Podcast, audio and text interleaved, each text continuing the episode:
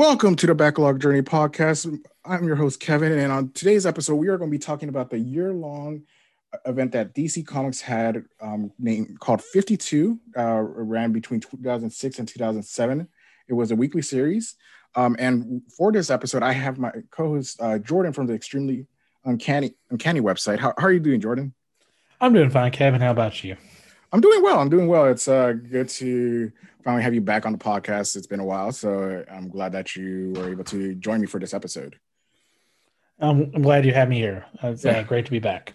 Yeah. So before we get into this huge, huge uh, DC Comics event, um, I just wanted to quickly catch up and see what what you've been up to. Um, so, what have you been reading, watching, or playing, or anything like that that you want to shout out? Okay. Um, as for reading, besides reading a lot of 52 for this podcast, uh, that take up a lot of my time, I've actually been reading the, the new Superman stuff here lately uh, Action Comics, uh, Superman, and Batman Superman. Oh, nice. Um, yeah, started a new thing for my on Extremely Uncanny with called Metropolis Review, or like a weekly column where I'm talking about each of the Superman books, kind of kind of give an update on them. Uh, it's a little slow right now because there's not a lot, but it's going to expand here soon uh, in the upcoming months whenever they launch Supergirl plus uh, Superman and the uh, Authority.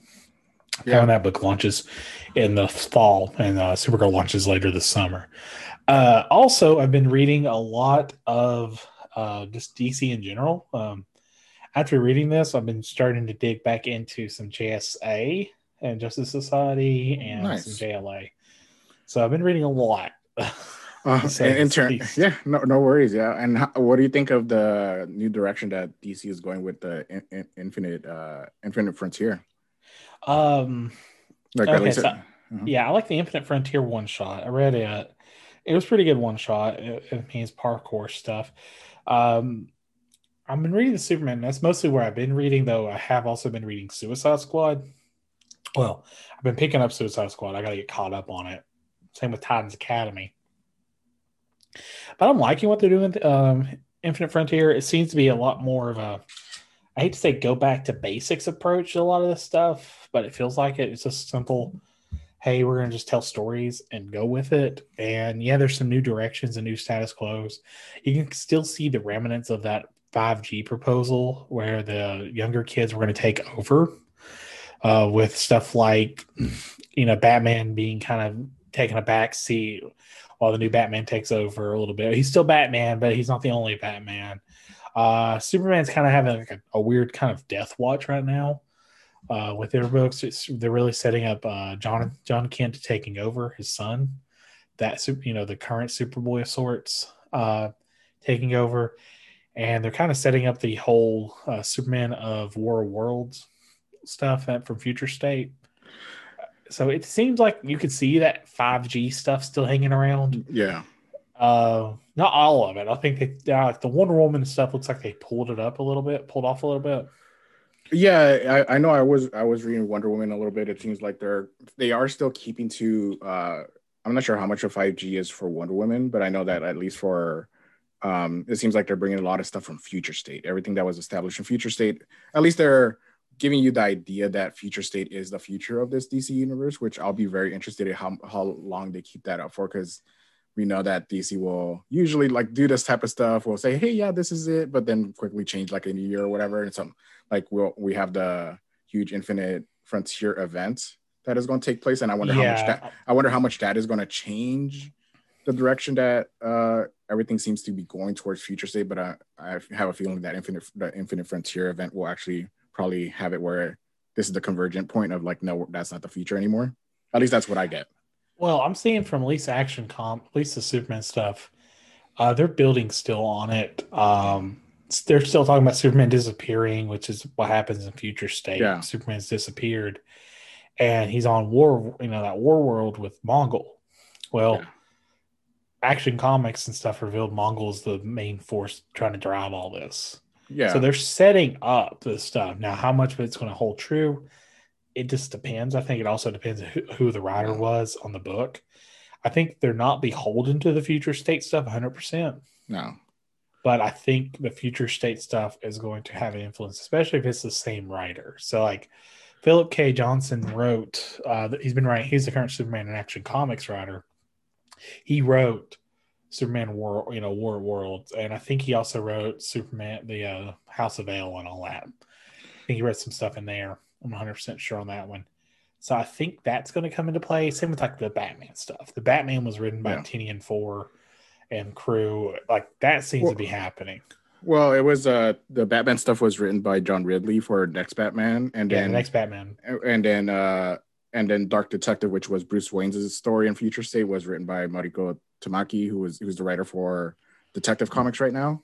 So Tynion wasn't actually involved with uh Future State because he was the he was still developing his storyline that's for the current Batman run that he's doing with which uh, is future. It's magistrate. It's future state. Yeah, no, oh yeah, for sure. It's all future state. It's all A day and all that stuff. So I'm very yeah. interested. I'm very interested to see what they do, just because like I've re- I've reviewed, I think like a good portion of future state for the Comic Book Revolution, and that's like one thing that I'm going to be very interested because there's like stuff like Red X's and Teen Titans, and things yeah. like that. That it feels like yes, they are like future state is definitely you could see how much it's influencing the current direction, but I'm I do wonder how hopefully they diverge. I, I do hope that there's a divergent point because I don't like like set things set in stone. If like writers stick to this is what we already know the story's going to. I hope that there's some change like Red, Red X's story, like all the Teen Titans stuff. I really hope that changes because well, I, I didn't like that future state story. um, it but, probably will change. I will say um, one it'll change over time anyway. Yeah. But too, I remember like 15 years ago, actually about the time period we're reading this book talking about 52 everything was going towards kingdom come that was like the big event set point that's like the end game because if you read uh, jsa and justice society of america all of it's about kingdom come with gog and magog yeah. And literally one of the arcs is called kingdom back home. Oh nice. Yeah so yeah like it seems to be there's they go through trends like they have this definitive future then it diverges. Oh yeah, for sure, and that's why I think that Infinite Front, the actual Infinite Frontier event, is going to probably be that. Um, yeah, but just because there's so many, like even things like where Nightwing and Batman and different characters are appearing in other books, they seem to be different characters in those books too. So it's going to be very interesting. Yeah, continuity is going to be a little bit of a mess. Everything's now on the table, and it's just yeah. it's when everything's on the table, it's going to make a mess. But yeah, but I don't anyways, think it matters as long as the stories just good. Yeah, which I think for the most part with my review of that because I've been reading most of it. I think the only thing I haven't caught up on is the Superman stuff. It's um, pretty good, and is I, I, generally enjoy. I'm into it. I'm into almost everything that I've read so far. The only one that I was like iffy on is Teen Titans Academy, but I haven't read that one was. That, that that that issue was more than any other issue in Infinite Frontier was pure setup um, for so that that and that stood out to me especially compared to all the other books um, but but that's because they have so many characters. They have way a lot of characters. So. Yeah, Titans Titans is probably the messiest of the biggest so. franchises at DC, I think. But yeah, so all right, cool. But uh, is there anything that you've been maybe watching or playing or anything that you also want to mention? Uh, as for watching, uh, we're getting caught up on the Marvel Cinematic Universe. Like, um, I didn't watch much of the movies after uh, Age of Ultron. Not so much because I was displeased with Age of Ultron. I liked it okay enough. It's not my favorite by any means. But uh, shortly after Age of Ultron, my kids were born, and it just made it harder to see the movies. Yeah. Like I caught like Thor Ragnarok. I watched it, and I watched Black Panther, but I did not want. I haven't watched Infinity War. I have not watched Endgame. I have not. I didn't watch. Cap, I just now watched Captain America three.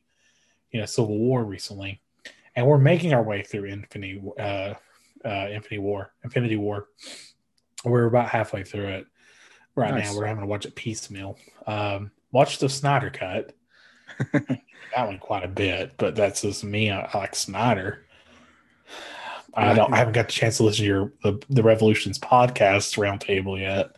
Yeah, that was. Oh, uh, I posted that yes, what this morning or something. Uh, we put. I believe it was posted on Thursday or Friday. Um, but yeah, wow. it, I definitely had a lot of thoughts. It was the one chance I one, the one chance I get to be on the Revolution podcast, and of course, it's the episode where I'm the most negative out of the out of the Rock and Steven. So they, they I feel like they uh I me into getting no, to that. I have no idea what Rock would think, but I, I know Steven was fairly favorable to it. Yeah, I know that um, Rock Rock Rock was a little bit more favorable than I was. He was more in between Steven and I. Steven was the guy that I think the most enjoyed it, but I won't spoil too much of what our thoughts were. But I, I think yeah, my thought I think for just my general thoughts of uh, just Justice League because I did watch it two two times already. I watched it when it first. See, I've only out. watched it once, and, and I watched it over a week. Yeah, and I, I I mentioned this like to my I've mentioned this to almost everybody I know that are not comic book fans, especially. I brought this up in the podcast that it's much better as a miniseries. Um, like when That's you watch a chapter, chapter, just watching a chapter chapter because it was broken, and you could tell that Snyder broke it up that way with how he ends each chapter. Um, and I generally liked it, but there were certain things like I did not like his interpretation of Flash um, at all. I didn't like Ezra. Like I just didn't like Ezra Miller in it. Um, I thought Cyborg yeah. was Cyborg was awesome. I think Cyborg was much much much better in here. Um, so was uh, for the most part the Superman story was better. Um, but and Bat- I think Batman was was much better here, well positioned. But yeah, I generally generally liked it, but there was a few things that I wasn't too big a fan of. Just I liked when I was I liked how he did the Speed Force stuff, but Ezra Miller was. Yeah, and I brought this up in the podcast, and you guys should listen to it because we do deep dive into it uh, for the Rev- uh, the Revolution podcast. Um, the only thing I didn't like about how he chose to show off uh, speed specifically, not just the Speed Force, but was the use of slow motion.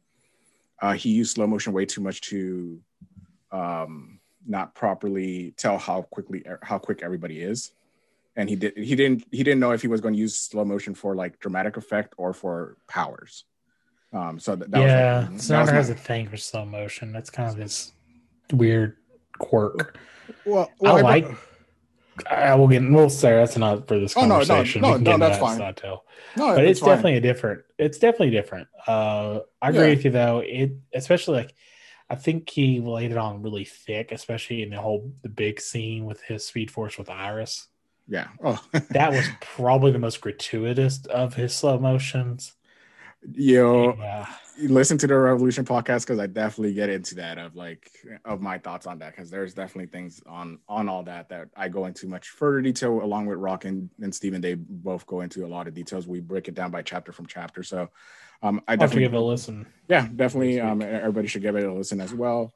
Um, you can find that on all podcast services. I believe it's like on Spotify, Apple Podcasts, and stuff like that. So, but yeah, all right, awesome. Well, um, in terms of myself, outside of like this past month, I've been mostly catching up, like Infinite, Infinite uh, Frontier. I've been reading all that stuff, which I've written, written reviews for and everything, and I've been making my way through. Um, in terms of non-comic book stuff, I've been making my way through. Uh, Final Fantasy 15 still. So I've been playing that, just getting into the flow of it. It's it's been fun. It's been mindless for the most part. I'm not too into the story, um, which I kind of I kind of wish I was more into it because I'm usually into like that's where I, I, gravitate toward for Final Fantasy games.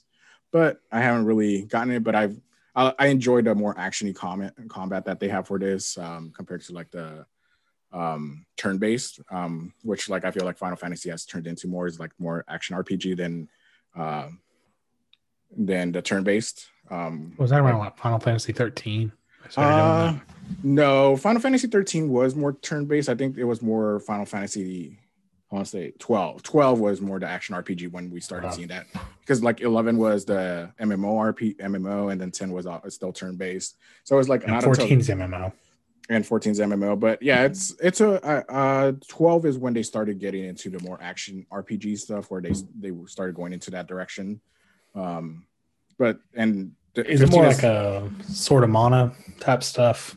Uh, yes, and they um like uh, there's a lot of stuff where um it feels like it's really inspired by more MMORPGs in terms of um in terms of its combat system and then also this one is a lot more lenient because like when you're outside of battle it replenishes your mana and your health as well as you're walking so which is which is nice because you're not worried about potions outside of battle for the most part um and especially because all the characters abilities and everything is tied to their mana supply so which you're only really controlling one character the entire time is the main character of the story um and you're and it's basically just a bro trip. uh, for that's what I've heard. It's a bunch it, of guys getting in a car. Yeah, it's it's basically a guys heading to like heading to the wedding. It's like so.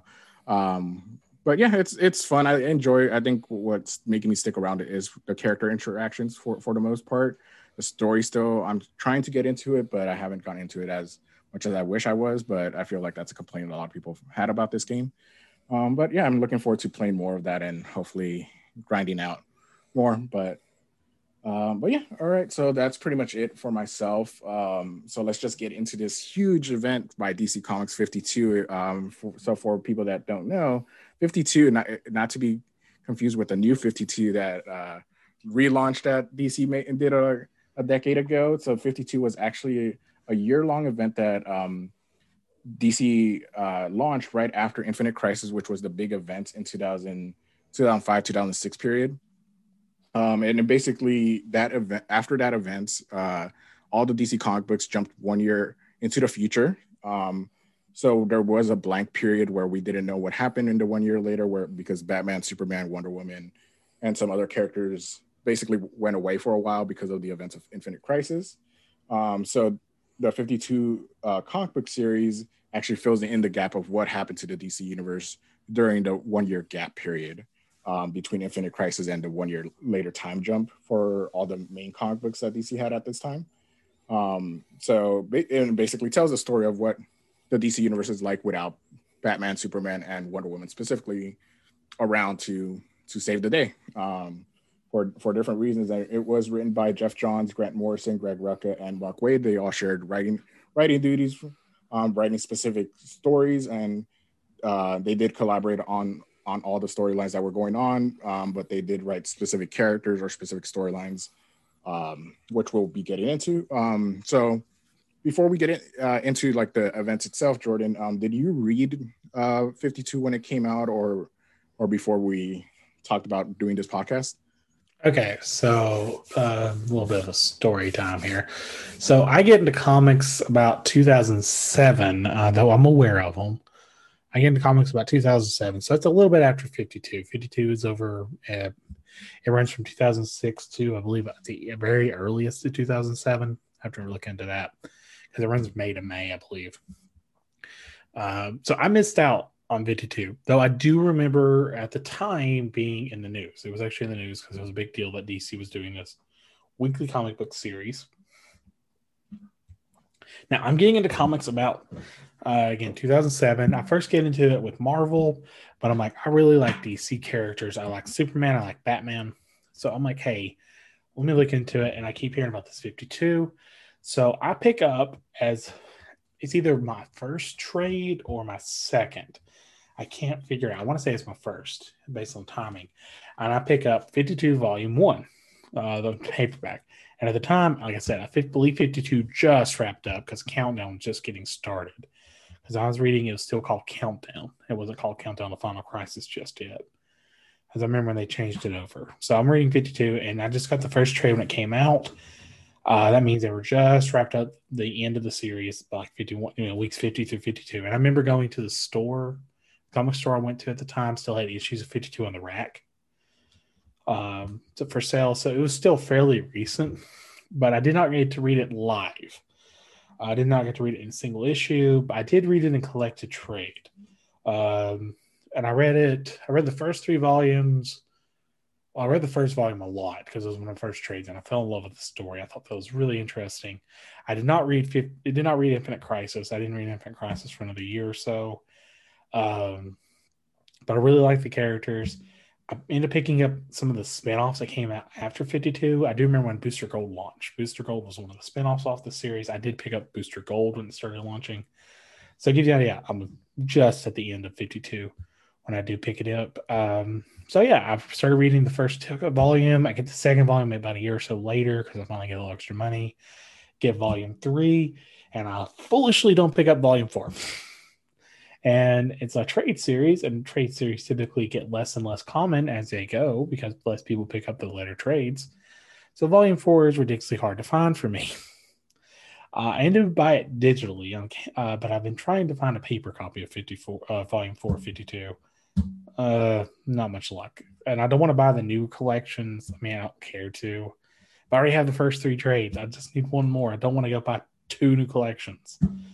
Though i think the new collections have better stuff. I don't know. I have to look into it. Either way, so I did read it at the. Um, I did read it shortly after the time, and I do remember its impact being still fairly fresh. Um, and I do remember how much I influenced DC for several years and how they did publishing.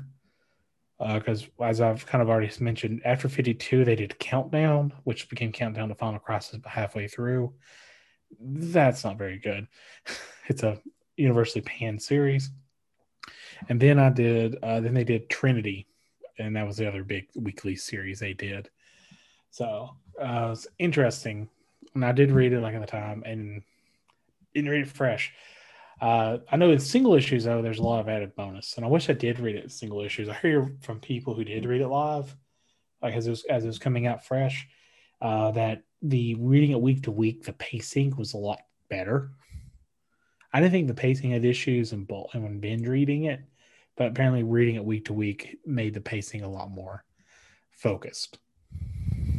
Nice, yeah, that's interesting to hear because um, I know that I've heard mixed mixed reaction from that just because there's um, we'll get into it when we talk about it. There's stuff that's dropped and everything like that um, week to week. So it, it's actually interesting to hear that just because for myself, Infinite Crisis is really where I almost stopped reading comic books, but not because I got not interested in them. It was just because I entered college by that point.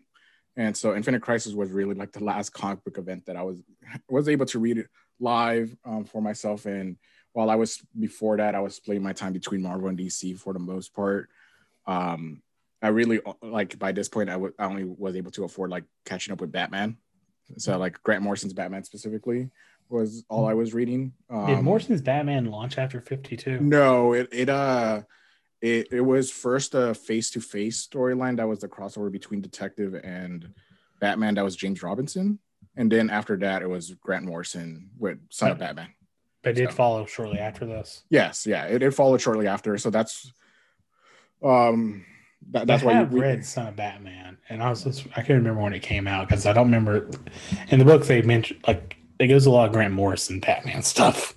Yeah, it was uh I believe he started James Robinson wrote Batman and Detective Comics from what I remember. I'll have to look it up again. Um, because he was doing the face the two face storyline. Yeah, that was a one year later story there. Yeah, that was the first one year later storyline for uh, Batman, and then after that, it was Grant Morrison's Bat- son, son of Batman, and everything else. With All the Damian Black Glove, and eventually yeah. Rip, yeah. R.I.P. and Final Crisis. Yeah, and then obviously Battle for the Cowl and everything. But yeah, for myself, I was I think the only DC comic book I was reading between this and like 2010 was really Batman and a couple other sites, side stuff as I was able to afford a little bit more. But I oh, definitely man, this is like the golden age of DC. I definitely didn't read 52, obviously with the uh like com- the introduction of comiXology and like the, now the the apps. I've been able to go back and read a lot of it and experience a lot more of this era. Um, but 52 was definitely one I didn't read until this binge watch, this binge read. I mean, I'm sorry about that um, just because it was so much. But I, I was like, oh, hey, you know what? That's why I wanted to do this podcast because there's stuff that like this that are huge things that I know a lot of people I've read that are in my inner circle that keep talking about it now. I thought it was a perfect time to go through 52 large issues plus some side content that was tied into this of, uh, of just experiencing what so many people, so many people I know experience that well. So. Um, I wish I could get this in singles, but I'm afraid to see how much the Batwoman premiere issue cost. Right. Well, maybe you'll be lucky and get it in a garage sale like one of our, friend Chris did. well, that's what Brandon did, didn't he? He actually Chris gave it to Brandon. Yeah. I did see uh used bookstore. They had a bunch of them like packaged up for like ten bucks, but I'm like, it was just a random smattering, and I'm like, I'm just really worried how expensive that Batwoman got. my guess. Oh yeah, for sure. Um, but yeah, for in the most part, um, just now let's get into the actual story itself. Um, as we gave our background on our experience with 52. Um, so basically, be especially specifically between like issue one through 49, um, this story is basically has there's a lot of subplots going on. There's a lot of characters involved, but for the most part, I would say it's about six different major storylines that take place. One of them is the question storyline, where uh, the question uh, recruits Renee Montoya to help him out with a with a case. Um, and this is also where we, we get our introduction to Batwoman and a lot of the Gotham City stuff until that obviously converges with uh, Black Adam, which is the other major storyline is the Black Adam's journey throughout this of like we see him basically creating a Black Adam family um, and uh, just kind of seeing how his evolution goes from being, I would say, a bad guy to being more of a family man and being more open to relationships with other superheroes and stuff like that. Because we see the captain like his relationship with captain marvel de- develop over this time. And even like the jsa is gets involved in here as well. Um, so that's the second story, major storyline. We also have the um, this without superman around because since superman batman and wonder woman are around uh, booster gold decides to step up and kind of be the the guy that um, tries to fill in fill in the hole for specifically superman but um but that, that success goes to his head. So a lot of Booster Gold's storyline is his uh, fall from like rise and fall from grace, and how that leads into another big storyline where we see the things with the multiverse, uh, a lot of stuff with the multiverse uh, that's established after Infinite Crisis, um, be brought back up into play. That goes into his uh, miniseries that happens after this. Then we also have the every Everyman project that uh, is basically Lex Luthor's project to give everybody superpowers but reality is he, he just wants to become Superman. And it kind of brings into Infinity Inc. This is where we see the Teen Titans as well. And, and a lot of other Superman related characters get involved as well. Um, and the, the fifth story is the Mystery in Space um, story, which involves Adam Strange, Animal Man, and Starfire, and later on Lobo as well. Um, so, and this deals with the aftermath of the Rann Thanagar War, um, as well as the aftermath of Infinite Crisis, where we see because these um, Starfire and Animal Man, from what I rec- recollect, uh, were involved in Donna Troy's uh, space story in Infinite Crisis, and kind of spins off from there.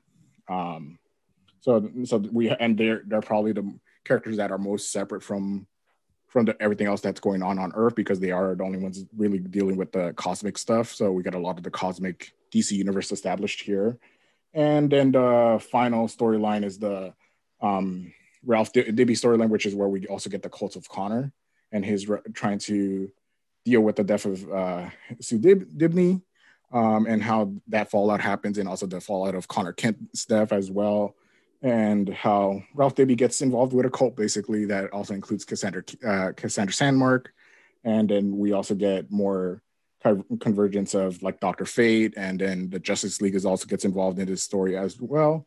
Um, and but yeah, we have those basically six storylines going on for I would say like specifically the the first half of 52 is dedicated to these six different storylines. As we get to the second half of 52, we see more convergence of like a lot of these storylines start interacting with each other, like the question, uh, everything with R- Renee Montoya and question gets involved with Black Adam and the Everyman Project with Booster Gold storyline and stuff like that. So um, we see that all the way up to like issue 49, which uh, gets into the World War III storyline. That's a fallout of the Black Adam um, story as well. So we see a lot of that. Uh, we see what how how the rise and fall of Black Adam leads into basically him becoming the ultimate super supervillain and taking on the entire DC universe by himself with um and we, we see how, how that turns into um impacting specifically Captain Marvel uh, family and Martian Manhunter story. Uh, I think the, those are the probably the biggest characters impacted by this on top of Black Adam. And then the final few issues deal with basically setting up the one year later st- uh, stories that where we see um, all the characters um, in the one year later that time jump that takes place at that time and how different characters end up where they where they are for for the most part. So so yeah, so that's pretty much it as an overview of what 52 is about. And now let's kind of just get into talking about the entire thing. Is um first off, before we get into any specific storylines, what do you think of the overall structure of 52 of like um that that the story had with all four writers um collaborating? Okay, uh, so it felt very much like an anthology series, um, like an old school comic anthology series. But the difference being, instead of every week you get this dedicated story, like you know, thirteen, like twelve pages of a story with like two pages here and there, it was more organic feeling in some cases. Like they would flow and they would do setups. You would see them disappear for weeks. And one of the interesting thing was the premise of 52 being everything happening in real time because the central if you look at the if you look at the pages every page is notated every section or every scene is noted usually with the day of the week the week number and in some cases the time so uh, you'll say week 34 day 4 metropolis and it kind of gives you an idea of how things are flowing. So while characters may drop off, like you don't see like for a good portion for about 10 about 12 weeks you don't see booster gold or supernova for quite a while. You know what's going they disappear but they like their stories in stasis they're just doing something off panel and then it comes back. Or uh, the space stuff cos the uh, adam strange cosmic stuff uh, the countdown to Adventure. I think it's what it ends up being called later as a spinoff. Uh, they do their own little thing, and they, they can see the passage of time is just weird. And I do like that though. It gives it like an organic feeling, and I did find the structure pretty well. Um, you can tell which storylines were their main storylines based on when they wrapped up. Um, for instance, the Infinity Inc. Uh, Luthor Everyman project, you know, the Steel storyline, that wraps up pretty early. It wraps up like around issue 47 of the series. It wraps up well before everything else. Yeah, and um, that that definitely is something that stood out to me. Um, just binge reading it too is um, is how how certain storylines, like you mentioned, just fall off after a while. Like where we don't see characters for an extended period of time. Like I think the characters that are most impacted by that is the um, Starfire, Animal Man, and Adam Strange group, where you get like we'll get one issue dedicated almost completely to them sometimes, but then we don't see them for an extended period, or we'll just check in on them um, here and there. So it uh, that storyline always felt like a a thing that um, while important to the important because it's established early on what they're doing and we always come back to them like i i sometimes would go i would forget especially because we get so much black adam in here or booster gold storyline or the infinity Pro- like we see big events happening in uh, the other major storylines that are going on so i feel like almost i agree that the spacing and i do like the day they how they broke it broke it up per day and showing you hey this is day one this is day two of this week or whatever but that that structure also causes some stuff to kind of be lost. I feel like lost in the shuffle or certain characters that are introduced. I think it specifically hurts more the minor characters, like the Teen Titans get involved in this, but they pop in here and there, even though it seems like they, they have a major story that's going on in the background. We never really get a good idea of it. It's mostly about like I would say the question the question story with Renee Montoya uh, and Vic Sage. Then we have the Booster Gold, we and then Ralph Dibny and and Black Adam are I would say are, are the stars of this for the most part, and everybody else. Also, like, add the uh, Metal Men all enough get a pretty big feature, especially yeah. in the back half of the book, because it gets tied in heavily to the um, Black Adam stuff. It starts off like this weird non sequitur. You're like, why are we talking about Metal Man? Why are we talking to T.O. Morrow of all yeah. people? Then all of a sudden, oh, because they get to Oolong Island, and it's just like, yeah. oh, this uh just took a turn. So I like I like I do like how they connected the stories. It just it did have a weird some people would drop off. Um, also, one of the it's kind of a neat trick. Speaking of the Metalman story, so in the Metalman story, they actually use the timing for their advantage. So early in the story, uh, the Metalman story, it's a subplot tied into Adam, uh, Black Adam, because it's eventually turns into all these mad scientists of DC Comics getting rounded up to work for Intergang, uh, with what's his name? I want to say it right. Um, uh, Shang Tsung, Shang Tzu. Uh, they have to work for they work for Shang Tzu with Intergang, and they're going to make the weapons of mass destruction, these mad scientist weapons, and they that's the central that's a plot that gets weaved into the Black Adam stuff. But early on, it seems really weird because one of the first stories we see is uh, T.O. Morrow and all of a sudden I just blanked his name. Uh the inventor of the metal man. Oh, Either way, I'll come to me when I think of it. Either way, the story of him is he goes to see T.O. Morrow every month, and his story literally just only shows up every four weeks. So you can actually look at the first like four or five issues, first 16 issues or so. He only shows up every so many weeks. Like it's literally just a nice little novel. They play on the fact that there's a set schedule. and they kind of go with it. So it's kind of cool. They also do stuff with the holidays, which is always neat. They have a holiday. uh, and Dr. Magnus um, was yeah, Doc Magnus. Thank you. Mm-hmm. Thank you. It was blanked on me. I was like, oh, I can talk about this stuff. No, Doc yeah. Magnus. Yeah, sorry. I, I, was looking that like up as we were talking. Thank you, because he's kind of he's a major character. He's one that we don't listen in the storyline because he's really heavy into the Black Adam stuff. Hmm. But um, his little story, he's got his own little micro storyline. Yeah, and I think like, I was gonna say because for for myself, especially, I think the character that most benefited from this like daily structure or like weekly structure for the series is Black Adam to me, is because oh, yeah. we we definitely like out of all the characters like I would say it's probably between him and the questions. Question.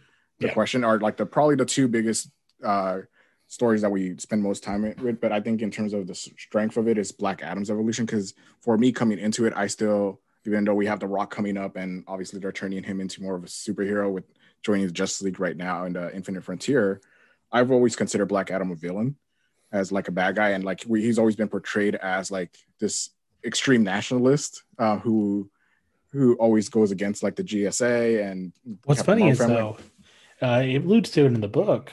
Mm-hmm. You may not recall because you didn't. I don't think you were reading at the time. In JSA, he actually was a part of JSA. Was he? Okay.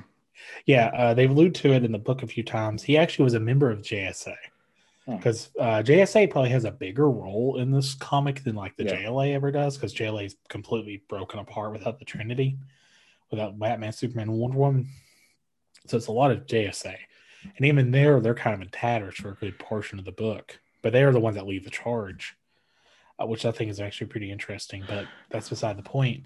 Yeah, he's a part of JSA for longest time, and he quits JSA to go overthrow Kahndaq, his home country, to take it over from the uh, dictator, and the process, becoming a dictator.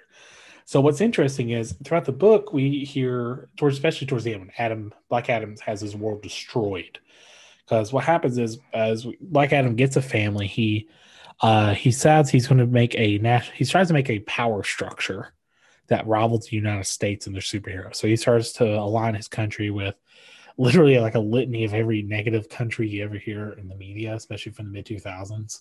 So you hear him aligning with China, hear him aligning with North Korea, aligning with Syria, aligning with yeah. Russia. He's aligning, aligning with all these uh, you know, you know antagonistic or opposite forces of the United States in their structure and try to make this like basically a big pact basically hey we won't mess with each other and we don't tolerate people coming in our airspace. And it starts off with that to where he ends up meeting Isis the girl who becomes Isis uh, Adriana is that what her name is? Yeah Adriana Adriana is, yeah. uh, Adriana Tomas um, he ends up getting Adriana Tomas through Intergang tries to give it to her as a like a slave, like a bartering chip, because Intergang wants to have free passage to Kahndaq. And he says no.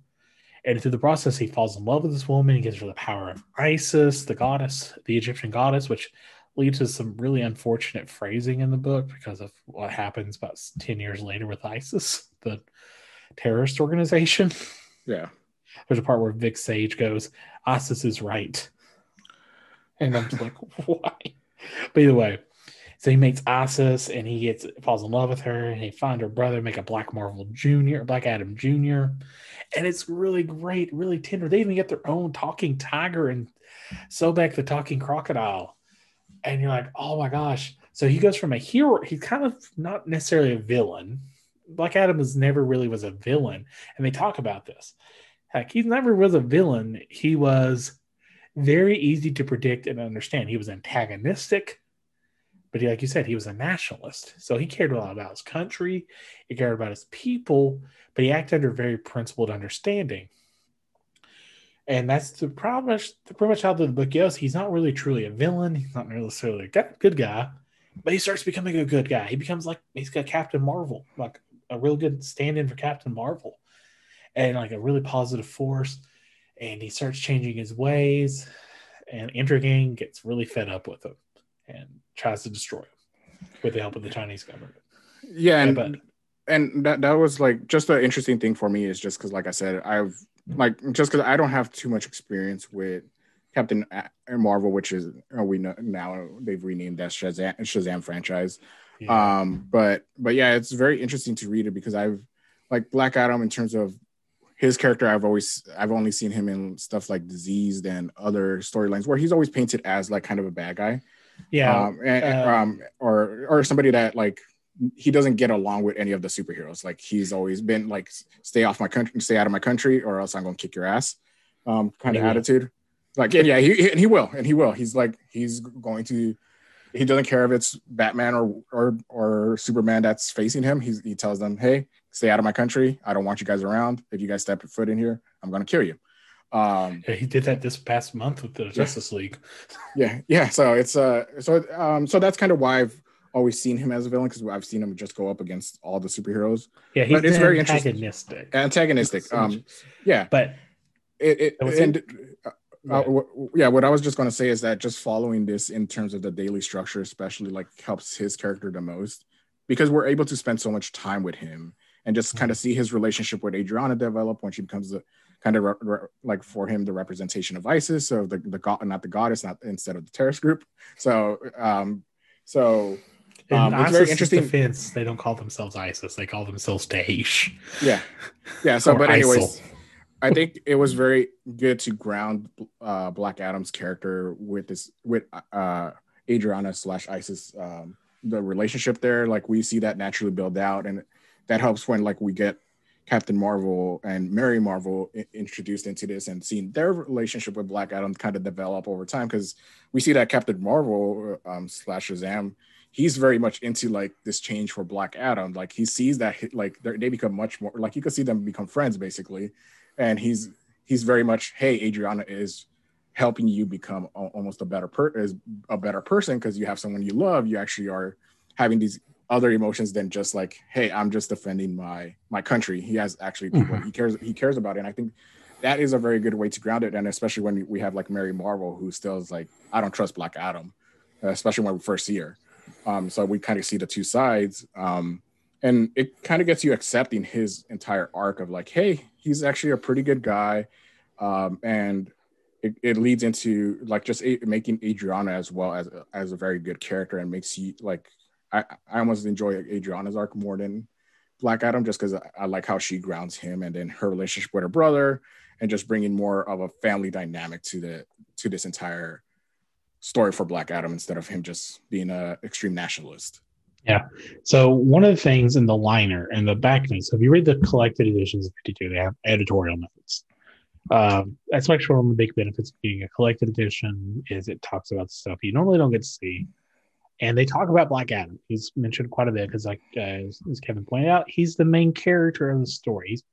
And 52 is pretty much the question and Black Adam and everything else in between because that's really a large part of the story. Um, their storylines overlap the most. And when at Black Adam, they talk about simple things. First off, Black Adam throughout the series, you see him actually have visual visual motif changes. He starts wearing a cape like Captain Marvel. He wears it starting at the wedding, but after that point, he's wearing the cape all the time. The side cape that's you know Captain Marvel's famous cape. He has one too. Nobody ever talks about it, but he has one and you know he gets a black he gets a family he gets his own marvel junior he gets a talking pet and he gets all these subtle you know signifiers that he's changing but when they and so into spoiler territory and stuff which we have been it's also almost a 20 year old book at this point um whenever intergang sends the four horsemen of Apokolips as in Dark Side Apokolips on top of black adam uh, we see him lose all those attachments. He loses sure. his Marvel Junior. He loses his talking pet. He loses his wife. The cape gets ripped off. He has his entire world change. So before he was an antagonistic individual who often was the villain of the story, but he really wasn't the villain. He was mostly heroic. He just selfish or nationalist. You know, he changed from that to straight up supervillain to where he leads to the genocide of an entire country in Bialya. Yeah, and and that's uh, it, it's very but, interesting because we see that um, kind that storyline with like Booster Gold and other characters where they have this one more one bad day moment, kind of where like what happens when everything gets destroyed around you. Um, mm-hmm. And we see with with Black Adam, like when when his, his entire family that he built up over these like what was it 40 like 40 something weeks 47 um, i think like yeah about yeah uh, like so this from the time yeah because then it goes into like like the back like the last few issues are just him building up to take on the entire dc universe basically. Um and I like when he takes on the mad scientist the best. Yeah so um so it's very interesting to see their take on what happens when a character builds up a family and has this like finds this love basically that they never they never knew before and that entire thing is taken away from them. And then compare that to how like booster gold like when we get into the booster gold storyline we see him like he has kind of similar rise where with his success of him becoming like kind of taking over for superman and then all that taken away and we see how his attitude changes when like his entire world crumbles as well of like where he gets exposed basically as a fake superhero and uh, and and, and how he deals that and how he deals with that. I think he exposes himself as a fake superhero on purpose, though. Well, he does, and but it was just interesting because, like, at least that's the few. Like, we don't know that when it first happens, um, and that's not really explained because we like this is all, also getting spoiler territory of all this because we're we're in spo- full spoilers now. Um, yeah the current day uh, Booster Gold does not know that because when we get into him, once he discovers that, we don't know that he discovers it until he becomes Supernova. Or yes, Super. Uh, he comes back from the past, like he's like a future version of Booster Gold or whatever. But it's no, just Supernova's himself. It's currently yeah, yeah, it's actually yeah, yeah, the present version. But yeah, he comes back like twelve weeks early. Yeah, he comes back twelve weeks early and all this stuff. But it's very interesting to see, just in terms of we don't know that until until like all that stuff is revealed with we find that out with Skeets of like how Skeets is basically having his heel turn um and giving talk about how Captain Marvel villains have made this story. It's Mr. Right? Mind's a Captain Marvel villain. Yeah. Yeah, and, and that, like that's the main villain of this. And yeah, and I didn't know that before this of like of all that too, of just how the reasoning for Skeets' uh heel turn in this was like it, that that was one storyline that kept me very invested in this because I didn't know who Mr. Mind, Mind is or anything like that. I was just like, what's why is Skeet suddenly turning turning his back on Booster Gold? What is going on? Why is he acting the way he's acting? And I thought that was another strong storyline of like it kept me invested in terms of discovering what, what's going on. Um, just because like I've uh, Skeets has never been a character to me. He's always been like the guy that from Ju- the Justice League uh, Unlimited of like making um, being a straight man for Booster Gold. So it was very interesting to see his character, like him, become a character on itself instead of just always being like the Booster Gold sidekick. Well, I thought was interesting uh, again to the Booster Gold stuff and how it connects into Black Adam. So the weird connection between all these storylines is kind of funny.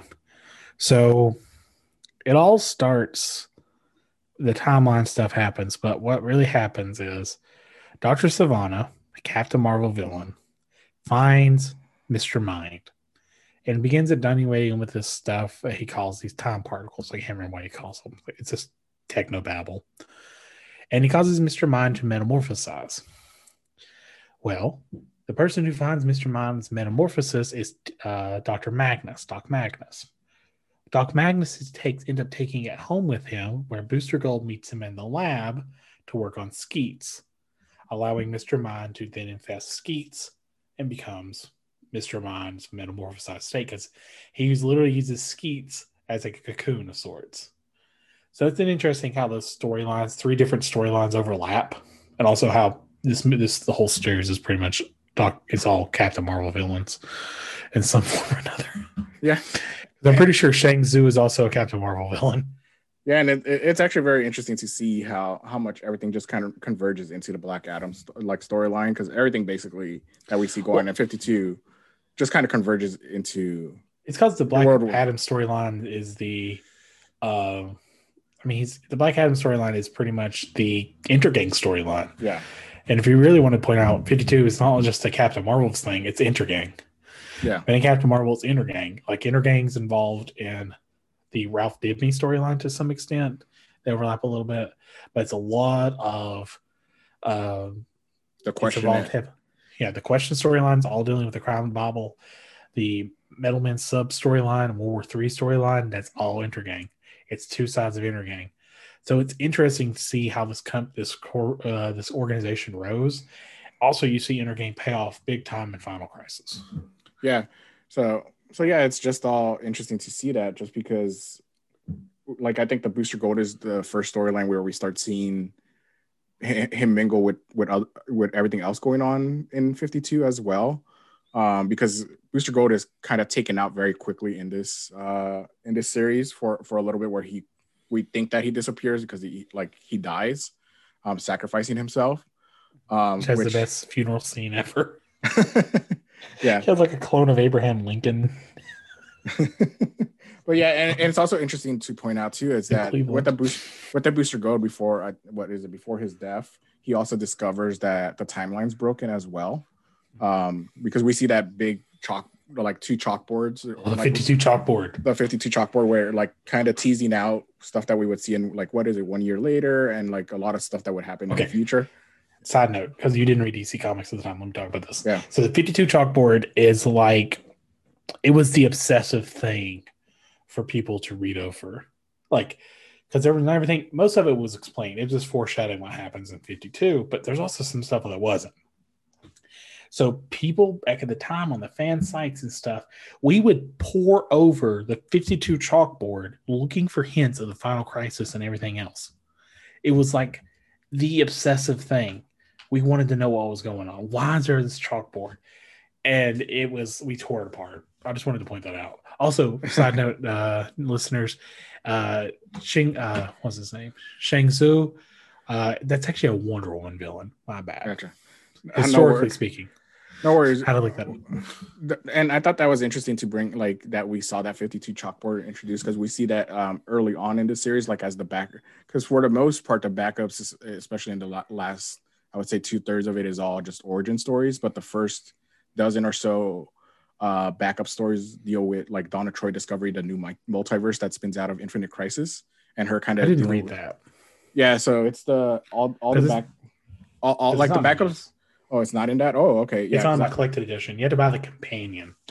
Gotcha. Okay, yeah. So the so all the the back like the backups for I would say the first dozen or so issues um, show basically Donna Troy uncovering the the every the history of the DC universe and all the characters and how like all the continuity changes and how like with Jason Todd's resurrection, questioning all that, questioning oh the Earth Two Justice League um, and all the different crossovers that we had before that, like basically Crisis on Infinite, everything before Crisis on Infinite Earths, post Crisis on Infinite Earths, Zero Hour, uh, or yeah and like all, all, the all the basically all the big events that have happened and how that splintered off into the multiverse which we kind of see in the the last couple issues with booster gold story. But I, it was always just interesting that we had that chalkboard um appear and like even though i know what happens um in terms of the general stuff it's it's cool to see that type of moment in, introduced here because that is something that you give fans to just pick apart like and and build investment into what is actually going to happen in the future.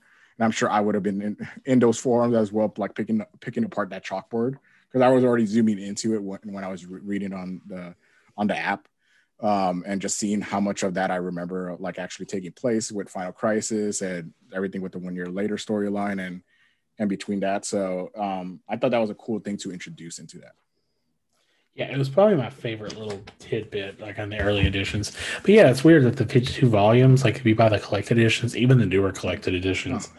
they do not include the backup stories, which most of them is just origin stories. But like yeah, said, yeah. the first 13 or so is Donna Troy's history of the universe thing.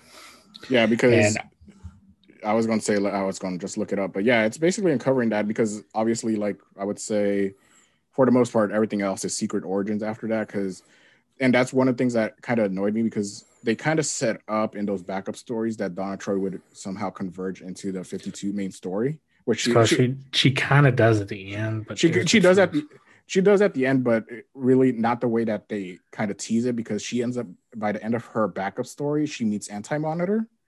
Mm-hmm. But oh, so, I thought it was the Monitor. Or monitor possibly? Let me see. Yeah, anti-monitor's like big uh, helmet dude like scary looking. He, uh, he, he just looked like anti-monitor. Pink face like dude. Pink face dude with like three straps on his head. That's a regular monitor. Gotcha. Just one second here. Um but but yeah, so it's just very interesting to see that um, that storyline almost dropped right away. Um, it's not really though, because what ends up happening is she ends up having a part of countdown.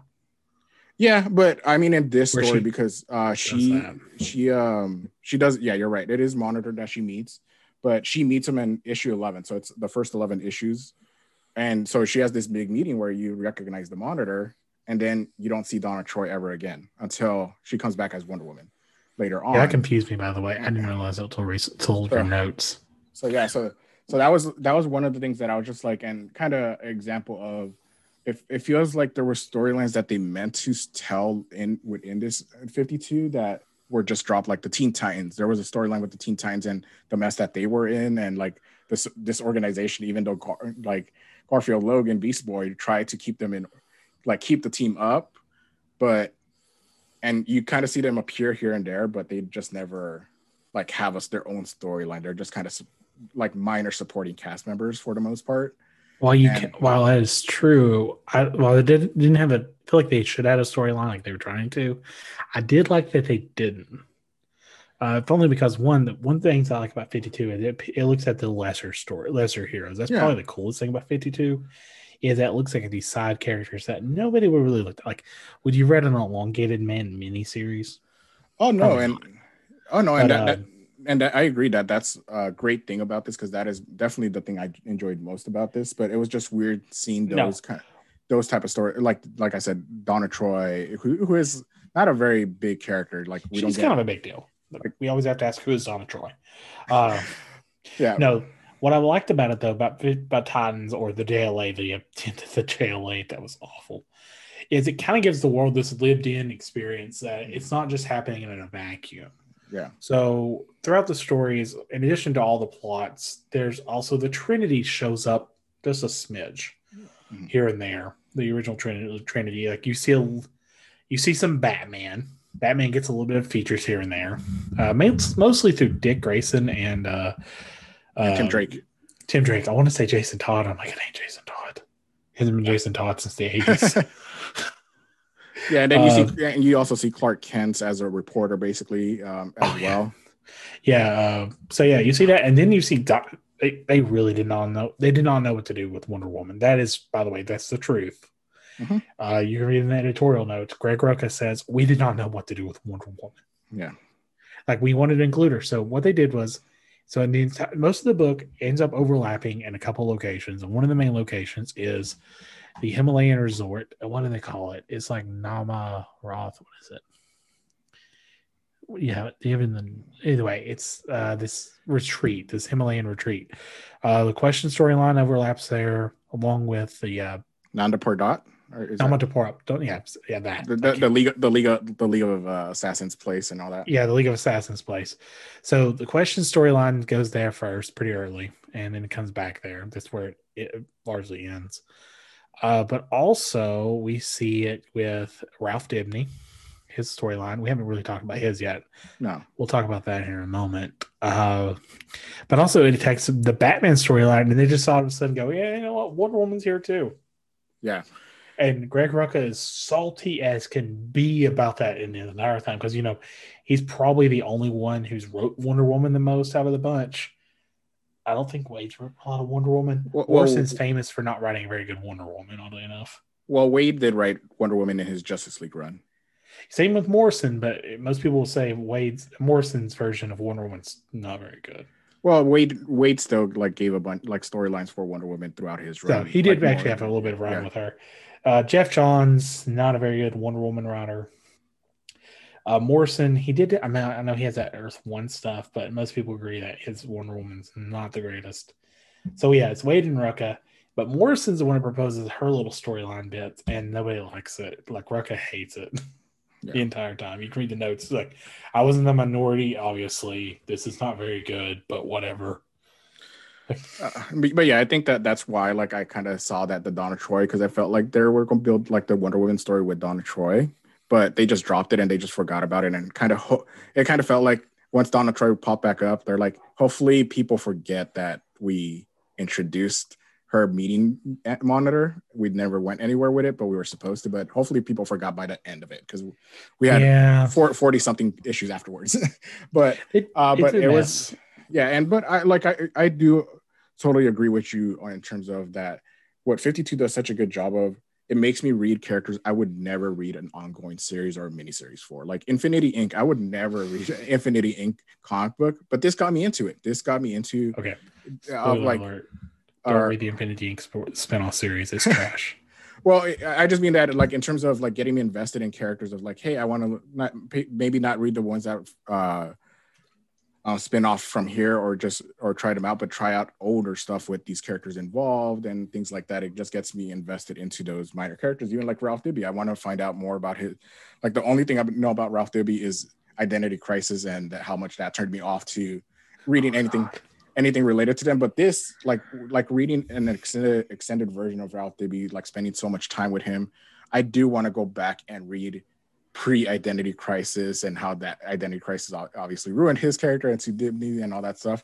But now it got me invested in reading and long, like I want to go back and see if I could find some elongated man story stories and comic books from like in the DC Universe app because they do a they do a good job like having you spend so much time with these minor characters that are not the Trinity, are not the main Teen Titans characters that we know are always pushed, um, or the Justice League characters that we see always pushed, um, and just get me invested into those because like I just we could go into the Ralph Dibby story um, since I've been mentioning him uh, so much is that it, it is. I'm glad that they spent so time showing how much Sue's uh, death impacted him and how much it changed him and changed like his outlook in terms of dealing with stuff. Yeah, I like. Okay, so Ralph Dibny's storyline is the biggest detective story in the bunch. Yeah. Oddly enough, not the question storyline.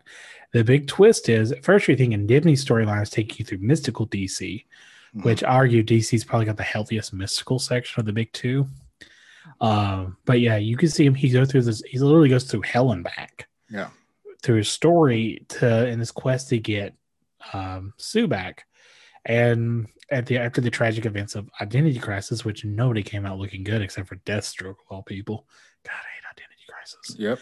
Oh, good. But either Same. way, it's um, either way. So Sue's, but what's funny about Ralph's story is it takes you through some interesting stuff. So it does tie in Cassie, uh, Wonder Girl at mm-hmm. the time. They uh, they also tie in to what's left of the Justice League. We also see a little bit one of the weird subplots also throughout this book is like Harley Quinn's mayoral campaign. Yeah. Which that ties into his one year later stuff. And they worked it in okay. Or Zuriel. I thought Zuriel was a weird addition to the book. This Either is where way. like we also like Green Lantern. Yeah, we in. saw Green Lantern, we see Metamorpho. So we see all these characters and it ties in also really nicely to uh the Croatoans, the you know House of Mystery group. It is really cool his storyline. So you first you think, oh, it's a journey through the thing. Nope, it's actually a big murder mystery the entire time, mm-hmm. and it's probably got he gets a whole issue to himself to reveal the murder mystery, and it's it's an early conclusion. It isn't as early as the Infinity Inc. stuff. Infinity Inc. stuff wrapped really quickly, but oh my gosh, the reveal of of Ralph Dibny's storyline is probably one of the most satisfying one issue stories. Yeah. Like the entire time you think he became like this hardcore drunk, and nope, he's playing the playing this this this uh captain this uh Doctor Fate helmet that's not really Doctor Fate, playing him like a fool the entire time, which is really what the whole series is about. It's playing characters like a fool. Nobody's what it seems. Yeah, like the uh well, first we open the book. Uh, Ralph Dibny looks like he's attempting suicide. Yeah, happens very early. Turns out he wasn't attempting suicide. He was shooting himself with a wish gun. Yeah, yeah, and that's all, uh, uh, like Ralph Dibby, like outside of Black Adam, because I think Black for me Black Adam is my favorite storyline in Fifty Two. But outside of that, it's definitely Ralph Dibby, just because seeing him, his growth, and why I got so interested in going back and reading like elongated man comic books uh, before, after this, um, just because we see him as a detective uh, and see how he's such a really good detective, right up there with the Question and Batman, um, and maybe better. Um, yeah, uh, they talk about and, that and as he's not like Plastic Man. Plastic Man's the clown. He's the detective. Yeah, and and I like the entire thing, especially like the resolution. I thought was so cool because he sacrificed. He basically sacrifices him, but he in sacrificing himself, he tricks the big bad of of Felix Faust uh, slash Neron, I believe it is. Neron, yeah. Uh, um, that and tricks him. Yeah, uh, and um, tricks them into killing him. But in killing him, he also like with the, with his ring, that that also kills the main bad guy. I was like, that is such a cool, creative way of like dealing with this this thing and showing the character as a long term thinker. He knew that he knew ahead of time what was going to happen and even though he knew his death was coming, he's like, I'm going to take out the bad guy with me because this has to happen, or else the world is going to go to is going to go descend into hell. Um, and Which so it, it, tries to do several times in the story, literally. Yeah, yeah. And but uh, like I said, it, it's just a cool way to show like build up a so, character, de- build up a character death, and make it feel meaningful when it happens because he doesn't go out like a punk. He actually goes out like a badass by the end. Okay, so there's interesting parallels between him and Black Adam. As you mentioned before, it's kind of like there's this interesting story of uh, characters who have a bad days, and what do they do? Ralph Dibny has a bad day, and it looks like he's on the edge of like suicidal tendencies. Turns out he's actually not. He's doing something different. Um, but Black Adam has a bad day. He goes genocide's entire country. Uh, but what's interesting is there's it shows how the, the loss of family and loved ones and what they're willing to sacrifice. Because if anything, the Ralph Dibny storyline is a cautionary tale of about trade off. You, as to quote Full Metal Alchemist, it's equivalent exchange. Nice, nice, nice. it's equivalent exchange. If you want to get something, you have to trade something in return. And all these it's kind of a weird thing like all these good things that happen to black adam almost all of them get reversed because he never actually put never tries to trade. Now i bring this up also as an interesting parallel is the spin-off series. So uh, 52 each of the 52 character major plot lines and some of the minor plot lines get spin-offs. And one of the spin-offs is age of black adam age of darkness it's about Black Adam and his quest to get his powers back. Because at the end of, of end of 52, Black Adam is removed his powers by Captain Marvel, Billy Batson. In the Black Adam series, in his journeys to get his powers back, he goes to Felix Faust and Neron, who are trapped in this ring where they cannot leave because of Ralph Dibny. Hmm. Oh, nice. And what's interesting is he tries to get Felix Faust to resurrect his wife, Isis uh, and Felix and he tricks him with Ralph Dibny's corpse. Because funny thing is, everybody knows Ralph's dead, but they never actually got his body. Hmm. Uh, what's in okay? So you want to talk about weird storylines that don't get resolved, as far as I can tell. Uh, at the end of that series, just to spoil it, uh, Felix Faust does succeed in resurrecting Isis, but he doesn't tell but Captain Black Adam. Black Adam finds out what the new magic word is and all this stuff. But Black Adam is defeated. He feels defeated because he actually couldn't resurrect Isis, but Felix Faust did. I don't know if that ever got picked up in another storyline. Hmm. Uh, not as far as I can tell, unless it got picked up in like JLA or Justice Society.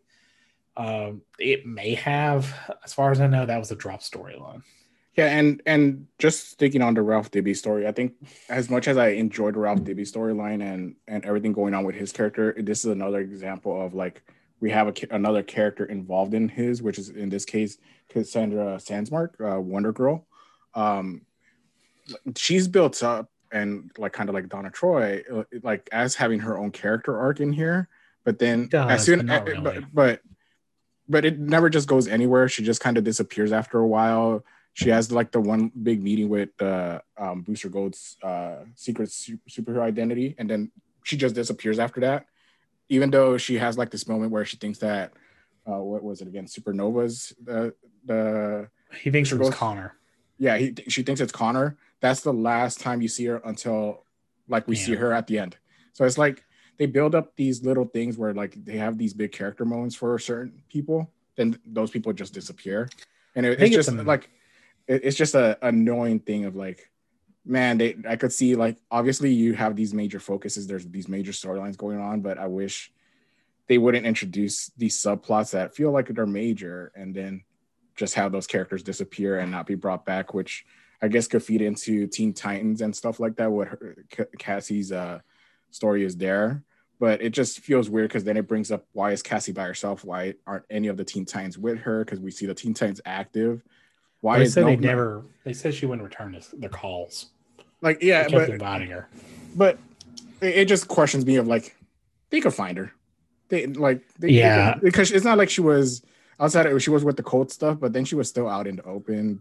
Like she wasn't like hiding very. Yeah, they well. found her pretty easily. Like so, it was it was just more of annoyance. I was just like, it just makes the Teen Titans look horrible uh, to me. Like, I think it's a case of uh, in the 50 in, like it also does this with Ralph Dibny. Both her and Ralph are dealing with grief in completely in similar ways but different ways.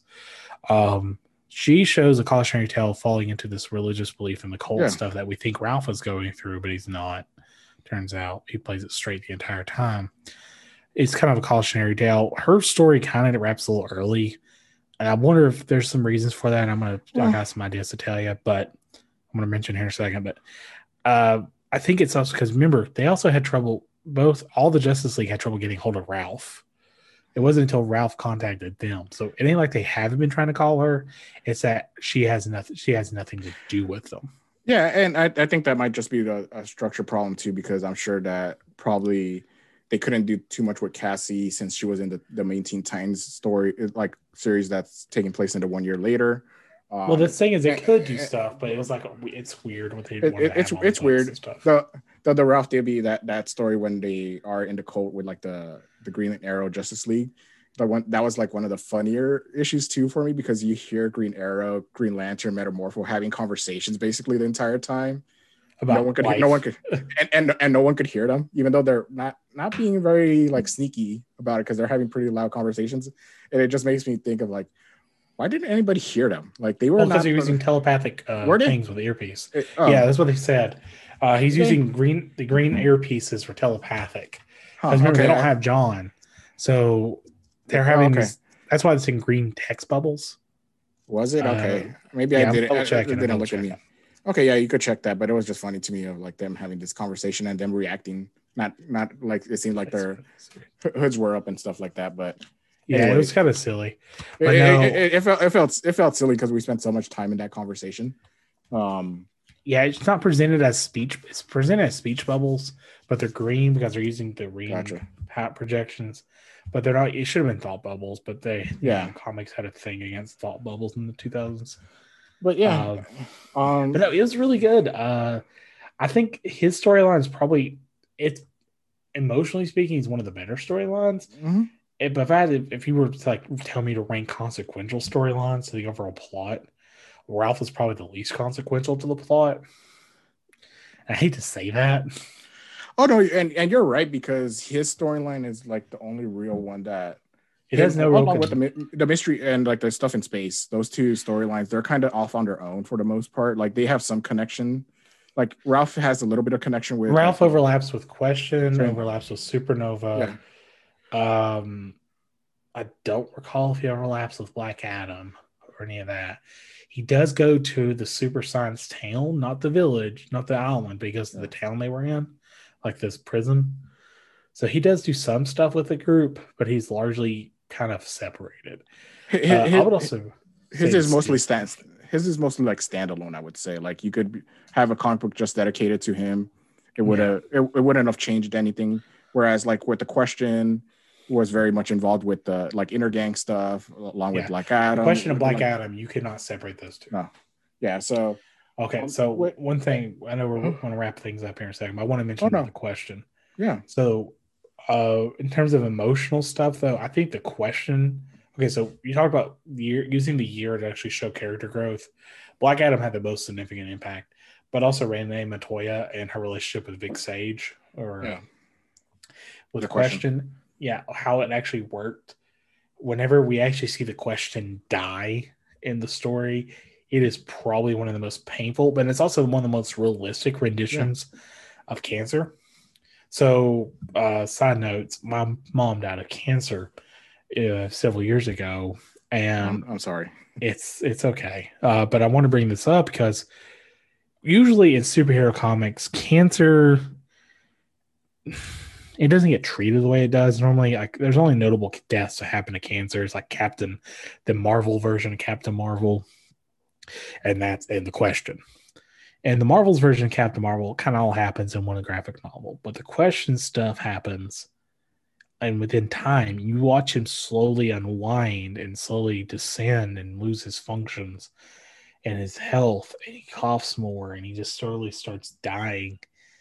And it's very painful to watch and painful to read, and it's visceral, it's raw, and it probably it's one of the best emotional beats, and definitely one. And you can tell it's Greg Russ, Greg Greg Rucka, um, heavily because it's very grounded, and it's it's one of those things like it's Renee Montoya is struggling with death because when coming into the series, Renee Montoya's main partner was killed in Gotham uh, Central.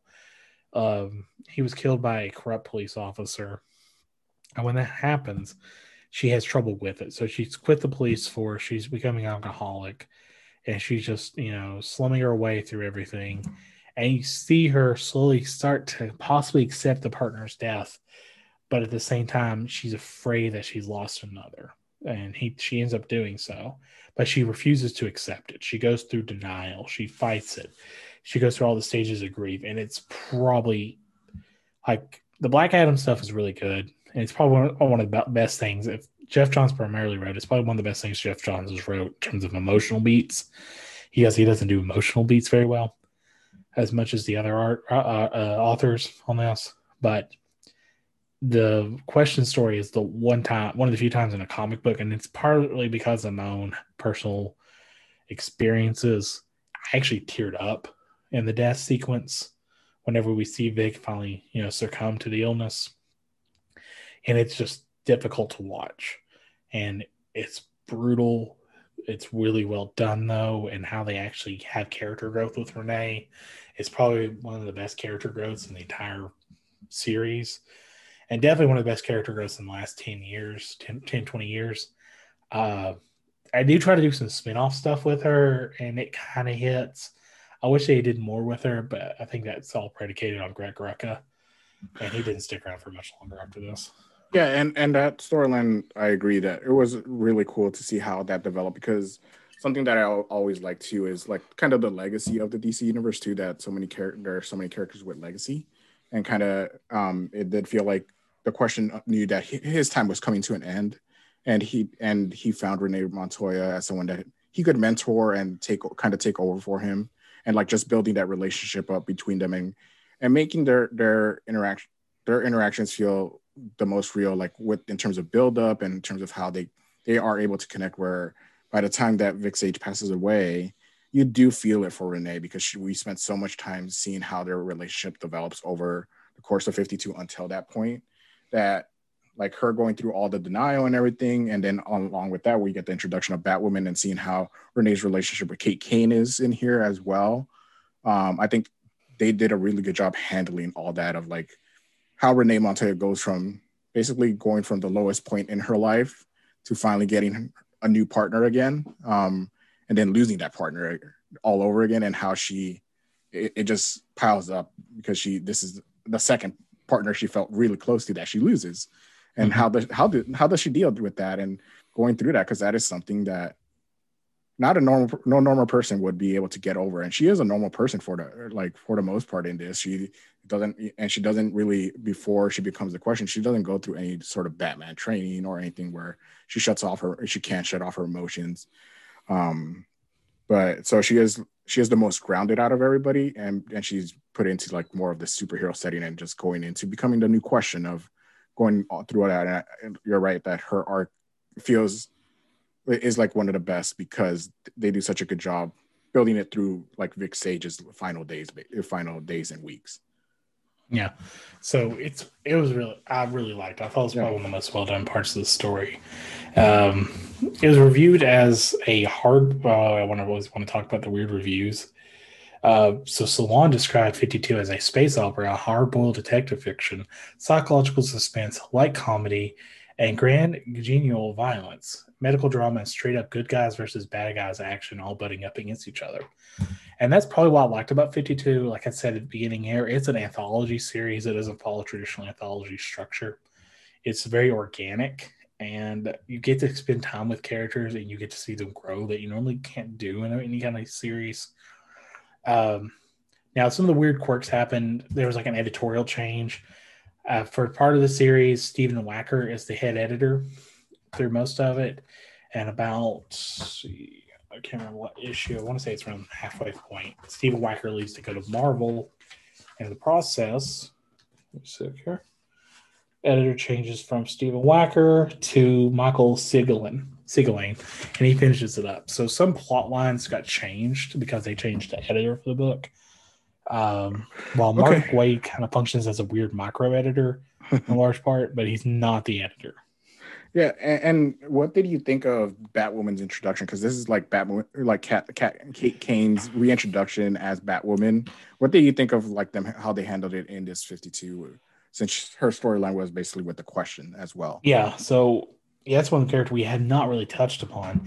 She's not in the book very much. Um, she gets introduced early, but where she's tied heavily into the question for the most part, when the question's away from Gotham, she's not really seen except for a few times we see her interact with Nightwing, which is interesting. Um, so Kate Kane represents a lot of significant stuff for DC. She is a major Jewish character. We don't see her, don't see very very big major Jewish characters, and she's also um, LGBTQ. Uh, I'm sorry, LGBTQ uh, BT. You know, she's she's Plus. lesbian she has a yeah plus she has a relation a former relationship with Renee Montoya, and for the most parts, there's some things she's not explicitly sexualized. Like the Renee Montoya stuff, we always see her in bed with other women. But of course, I think it's playing at the hardboiled fiction aspect of Renee Montoya a little bit because she's very much like a horrible detective. Her narration boxes. Um, Kate Kane's not presented in that regard, except they do some of Renee's narration is kind of seedy in places. Of course, hardboiled detective. Um, I think she's probably one of the, she's a very important character. She's the most important character out of this book in terms of breakout characters. I mean, she's got a show on CW right now. Uh, well, the, the the title of character. She's currently not Kate Kane. It's complicated, but um, I think her introduction is pretty solid. Uh, they messed up her introduction, by the way. They mentioned that in the editorial notes. Oh, really? okay, so her introduction is early in 52, like in the very first volume of the trades. Um, you you see her like crouched on a building top, and in reality, what was supposed to happen was she was supposed to be in shadow. That you weren't supposed to see her, and the audience was not supposed to know there was a Batwoman yeah, it's in 52, week nine. So we see her on a building top. Excuse me. And this is after uh, Vic and Renee's talking about Intergang being involved. And she's supposed to be in shadow because later subsequent appearances, we see what's supposed to imply to be Batman. Because we see a lot of bat shaped silhouettes, and it's looked like we're supposed to see Batman. But in reality, it's, you know, Batwoman. But we see Batwoman way earlier, so she gets a, artif- er, a debuted in week nine before she's supposed to. Also, fun fact: she was designed by Alex Ross. Her look, and that's in the book too. Sorry, I'm having to be looking at the sketch notes. Yeah, you can see Alex Ross. She originally looked a lot like Batman Beyond with a wig. Yeah, I know that. And, uh, Anytime I'm wearing Batman Beyond shirt now, like everybody confuses it for Bat Batwoman now. well, you can see it looks like Batwoman, yeah. but no, she had a Batman Beyond style face cap. Gotcha. Oh, okay, cool. So she had like a full face mask with her hair flowing. It's kind of weird design. Um, I think now she does play a major role in Intergang because she's a part of a prophecy sacrifice. Uh, Intergang is it's prophesied that Intergang will sacrifice her, and she's supposed to open essentially a fire pits of apocalypse onto Gotham when she dies. Um, and her story kind of works that way. She has a lot of moments though. She's really it's really well done. You don't get to see her as much in the book as you'd like, but always she's the big breakout star. She becomes the star of Detective Comics shortly after this. Uh, within a few months, like a couple after the uh, Paul Dini run of Detective ends, uh, she takes over for it. Like during I think it's after. Uh, oh. Is it after Batman R.I.P.? Uh, yes. Yeah. yeah. So it's yeah, about because, a year or so after this. Yeah, and, and, I I enjoyed it too. Like for the most part, she is not like she's not a she dis- she's a character that disappears, but one of the few that like even though she disappears, we still see her pop up here and there throughout the throughout the series and like slowly get developed. I, I like I did enjoy how her relationship with Renee Montoya was built out a little bit, but like the one I, I prefer her her dynamic with Nightwing when Nightwing gets like he basically breaks off from his training with Bruce Wayne because he gets tired of sitting around waiting for Bruce Wayne to finish his spirit. Well, he also realizes Gotham City's screwed. Yeah, so so I, I did enjoy that, that that it's like a small character thing and I did enjoy that. He's like, why why are we just sitting around waiting for Bruce to finish his spiritual journey and let, let we need to get back to Gotham City.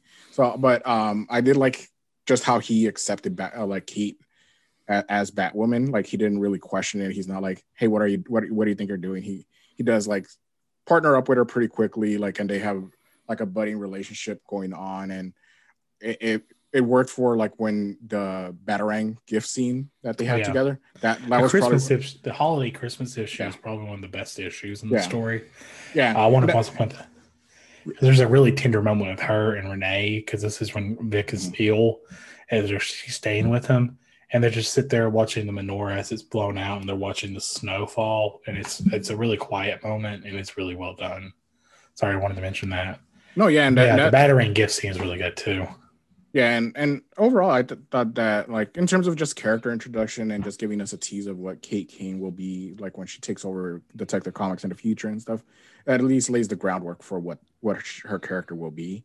Um, mm-hmm. Even though we don't get it as much, but she's not really the star. She's she is the breakout. Well, she's the breakout star of this series for obvious reasons. But she, I, I like that they just hey, this is just her character introduction. We're not going to like we're or we are going to delve into her in the future, but at least this is a baseline of just understanding the character and kind of getting behind it, and then we could explore her later on. Like I thought it, it worked really well for that. And I think they did really well with her. For like you said, she's a big character. She doesn't show up as much as you would think based on how much you see her merchandising and stuff for it. She does play a bigger role later in the book when they come back to Gotham, whether they decide they're going to go take down the Intergang, And her big part of the book is she's chasing down uh, Robert Mannheim and his uh, part of Intergang in Gotham, and it does some cool stuff with it. And they play with the time aspect, and we don't really get into the. We haven't really talked about the Intergang crime of religion, the religion crime. That is so weird. and they talk about the prophecies and stuff because there's all these prophecies, and it's and they do play on Kate Kane in a nice, funny way of her name being Cain and referring to the biblical Cain so it's that was an interesting thing. Like, oh yeah, we should probably mention that. Yeah, and that that that stuff is it is what it is, and I was just like, oh, it's typical villain plot line. I like like it. It, it. it. was fun. It was fun. It, it was pass. It was for me. It was passable. It was just like, okay, cool. We just needed we needed antagonist, and Intergang was like the major antagonist throughout like mo- for most of the storylines. It was maybe because I read the because uh, it plays a big role in Fifty Two, not Fifty Two. It plays a big role in Final Crisis. Yeah, uh, because in Final Crisis, uh, Libra is the cult of you know this. He ends up taking over the Church of Crime or whatever, and there's a whole spin-off series and all this. But what's interesting is it sets up Final Crisis. So yeah. I thought it was really interesting, and it's kind of a weird notion, and it's so weird and back crack. It's just crazy. I liked it. It's it's it's weird, and like they're cannibals. It's so freaking yeah, and for me, I, I was like, like I said, in a good way. I like weird cult stories in Batman books because Batman has this weird relationship with cults. Oh yeah, for sure. Like almost like, like I mean, the court of Owl, the court of owls and stuff like that. Not just that, because like think of New Frontier. New Frontier, Batman's breaking up a cult. Oh, yeah. That's how he introduced a New Frontier. Uh, Batman's constantly breaking up cults. He has a whole miniseries called Cult but it, it works. I don't know why. Like it's a weird cult religion and it has interesting parallels to modern day weird mass cults like QAnon because the prophecies keep prophecies keep going wrong, mm-hmm. and they're like, "Yo, you got to keep the faith." No, the prophecies are wrong, and it's just funny.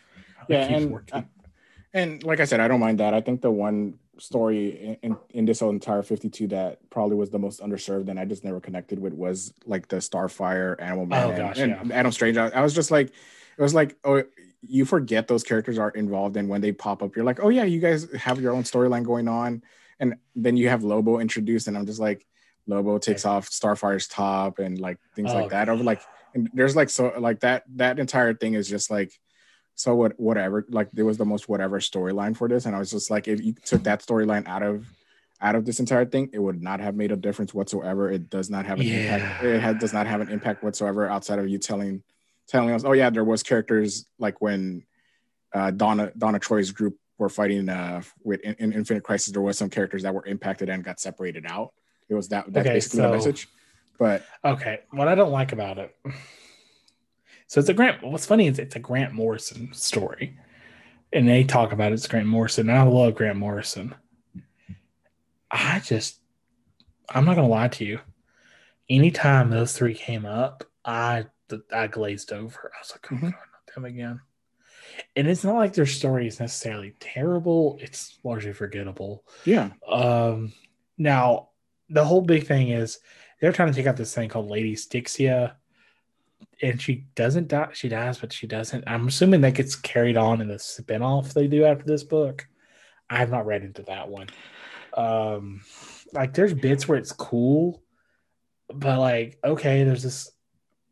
It's essentially annihilation for DC that's happening in this background, and it's got some interesting stuff. It deals with interesting concepts of like family and how to deal with family and distance, and and they do some cool stuff with Animal Man.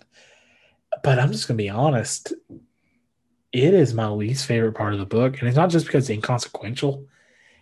It maybe because it is inconsequential. I don't know. It is anytime that stuff came. When I'm not a big Lobo guy, and that's like the big character they add to it to kind of keep it going. And I'm like, uh, anytime they came up, anytime they came up, and I'm just like, come on. It, it is the most forgettable storyline in 52 to me, um, even more so than like the side characters. To, okay, like, so but um, I think yeah. there's one reason why they do keep it in there, and there's only one reason, and I think this is it. So Donna Troy's group at the beginning, they saw the beginning of the universe. Yeah. So interesting enough, in terms of story, based on the rules of DC, if you see the beginning of the universe, you need to die. And that's essentially the plot of the book, is they saw the beginning of the universe. Now, what's funny is about the beginning of the universe, it's the Spectre's hands. I don't know if you knew this. It's the Spectre's hands. It's, it shows up in Crisis of Infinite, Infinite Earth, shows up again in Infinite Crisis. And the essential premise is you cannot see the beginning of the universe. And I even think it shows up in Blackest Night. It's a it's a common thing that keeps coming up. And that's the only reason I think they showed it because they had these characters show the beginning of the universe and like, we just can't let them get off scot free. Sorry, why? I just did a nonverbal. We're on the audio, but why? And it's uh, and it, oh gosh, I cannot. This is about. I literally don't want to talk about much more than that. I just can't bring the energy because it just.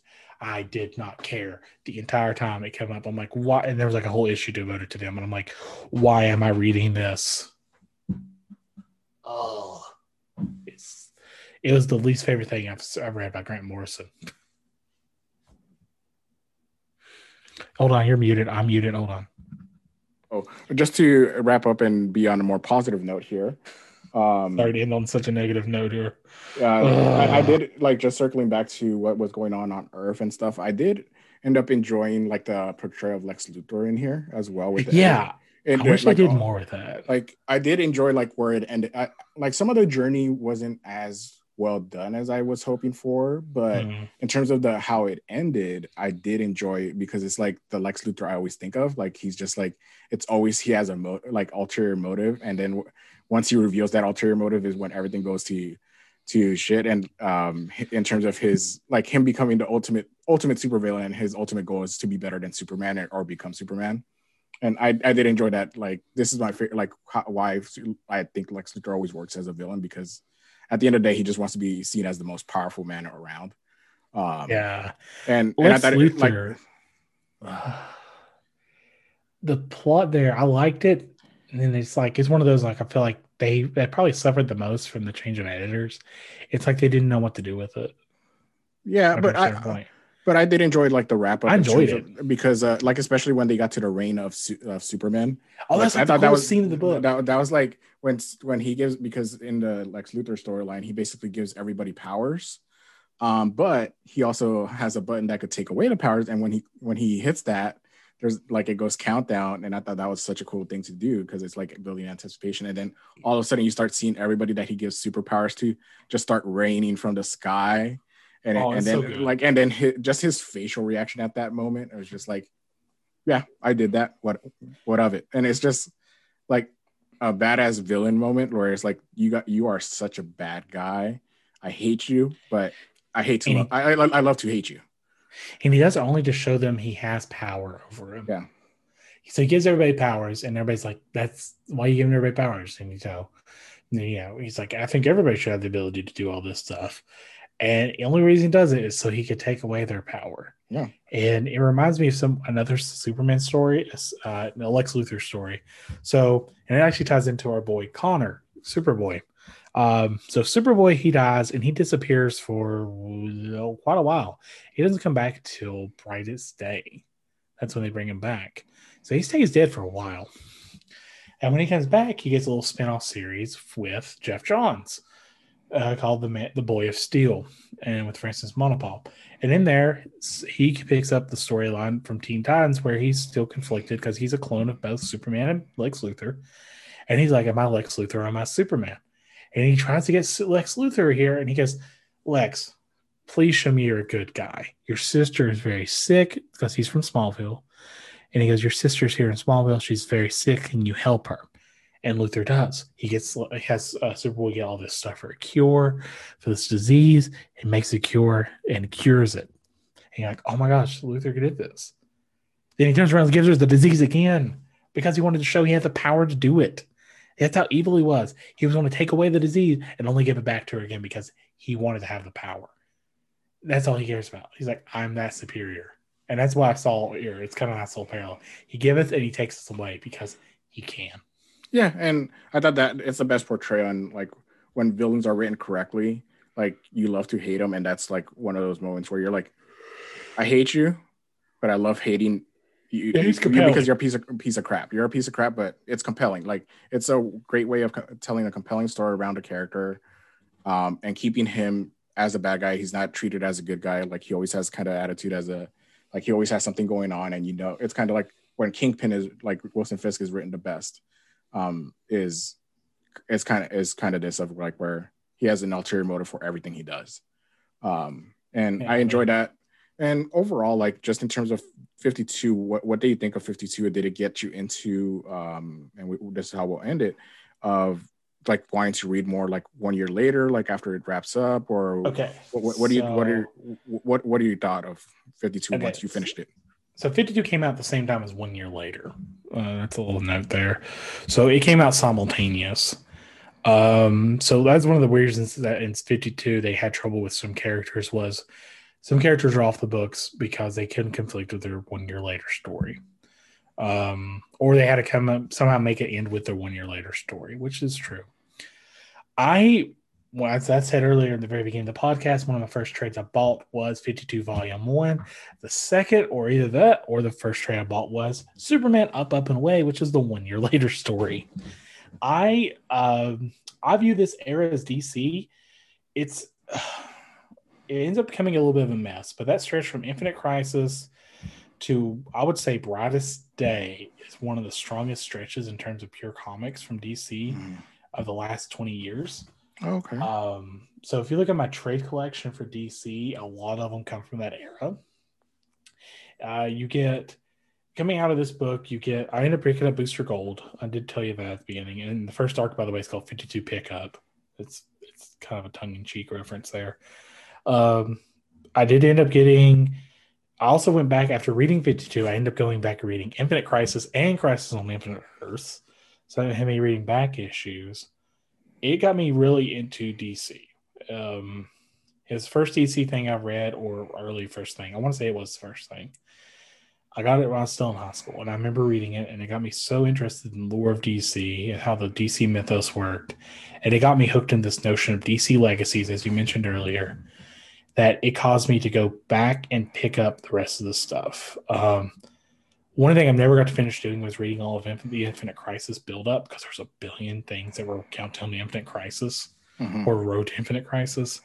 But I, because of 52, I got to read it. I got to where I wanted to read more things. I remember being really into Black Adam, and probably one of the most excited things I have about right now about Bendis's Justice League is see he seems to be picking up on Black Adam from 52, then Black Adam, the maniacal supervillain, because his characterization is the 52 characterization. Oh, nice. Okay.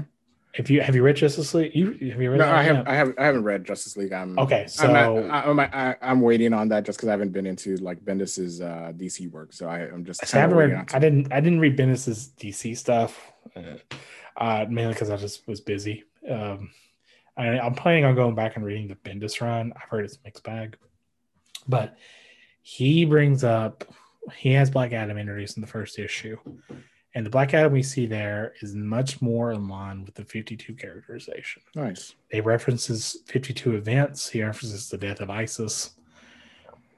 He shows he's not as as a vicious of a villain because a character, the kid goes, "Hey, I gave he gave him some candy." He goes, "Where do you get this candy?" He goes, "I stole it." Well, as we've learned before, in the past, Black Adam would just rip that kid's hand off, or you know, whole body because Black Adam's pretty vicious like that, and he doesn't care. And that he doesn't care, it doesn't. It doesn't. He knows that's not a big deal. So, like you see the characterizations there from Fifty Two, and it made me interested in that. And Black Adam, it's it's a really good book. Fifty Two is one of those things I recommend. It is very. It is better if you read the continuity or understand the context, but it's also really good on its own because as I said, it's a really good hardboiled son, hardboiled detective story. It's a decent sci-fi story, and I don't care for it as much. It does time travel and does time travel interesting, and the super scientist stuff is really fun. Uh, there's some things I don't think they did as well as they could have. It's flawed, but anytime you're writing a book, 52 issues between four writers, it's um, it's going to be a mess. It's going to have some issues getting dropped and picked up, and they may decide things halfway through. It's very much you get to see how the sausage is made as it's getting made in real time. So it's not yeah. a tight 50. Yeah, and for for myself, I think it did get me interested in reading for the most part all the stuff that happened one year later, all the way up to Final Crisis and stuff. I definitely okay. want to dig into it because I don't like I mentioned before, the only real thing that I've read in terms of this era of, of DC Comics is the bat like bat like uh, Grant Morrison's Batman, uh, the Paul Dini's Detective Comics run, and oh, some, those are good, and some and some other Bat Family stuff, and then also uh, the Green Lan- Green Lantern, like uh, Sinestro Corp War and all that stuff, um, Green Lantern related. I did did read some of that, but when it comes to Superman, the Justice League, and all that stuff, I just didn't wasn't able to read okay. it just for different reasons. But the Johns uh, run a super uh, action comics is really good. Sorry. Oh yeah, and I that and I've definitely heard heard that, and it's going to be on my list of things I'm I'm already collecting. Like definitely check that DC, out on the DC Universe app, uh, DC, or DC um, Universe Infinite app, I'm putting together a list of stuff that I want to read. Okay, which is so. I wanted to point out if you want to read something really good coming off this book, if you read if you read 52, you will have 52, and you won't know what the DC stuff you want to read. And I think it probably helps a lot. Read the JSA and the Justice Society of America series. Hmm. Uh, they got renamed because they were they were sister series of JLA. So when JLA became Justice League of America, after after the Infinite Crisis stuff, Justice JSA became Justice Society of America. Um, they're written by Geoff Johns and James Robinson, and a large I'm not lying to you, a large part of that influences 52 so much. Oh, okay, yeah, and I'll definitely have to check those out because I, like I said, it, 52 definitely got me into into it. Obviously, if you're going planning on reading this as well, I do kind of suggest reading Infinite Crisis ahead of time because it basically shapes yeah. it, it does it does shape what what this is and kind of explain why we're in a world without Batman, Superman, and Wonder Woman specifically. And but for the most part, in terms of I, I have read that event, it did shape it did get me invested into reading everything else that occurred between this and Final Crisis. Um, so I'm definitely going to go back and read it. Like probably the only thing that it didn't get me into reading was anything Wonder Woman related because they did not do a good job with any Wonder Woman characters in this series. They did so. Uh, so while I'm going to, I, I have uh, different runs that I'm collecting right now, like Gail Simone's and stuff like that that I want to read for for it in terms of the, the characters that really didn't get um, do justice in this was one anything related to Wonder Woman's uh, franchise. But I do want to re- read those just because again, everything out, everything from this era did get me invested into reading the non Batman stuff that I read. So I recommend, um, like I said, I highly recommend the JSA and J- Justice Society. That's probably the tightest book of this bunch. Um, other stuff like there's spinoffs, by the way, and after 52, several things got spinoffs. Booster Gold's probably the best of it. he got 42 issue, 48 issues of the series. It ran until, uh, yeah, it ran until New 52. Oh, no. okay, nice. So it ran pretty much almost all the way up. Not on New 52. I think it ran to like Brightest Day. It ran to the very end there. It ran pretty well. it didn't stay with Geoff Johns for the entirety. He only did like the first year, but then it became Dan Jurgens, which is super, you know, Booster Gold's daddy. Anyway, so it kind of worked really well. Uh, that's probably the best spinoff of the books. I do okay. not. I highly tell people do not read Infinity Inc.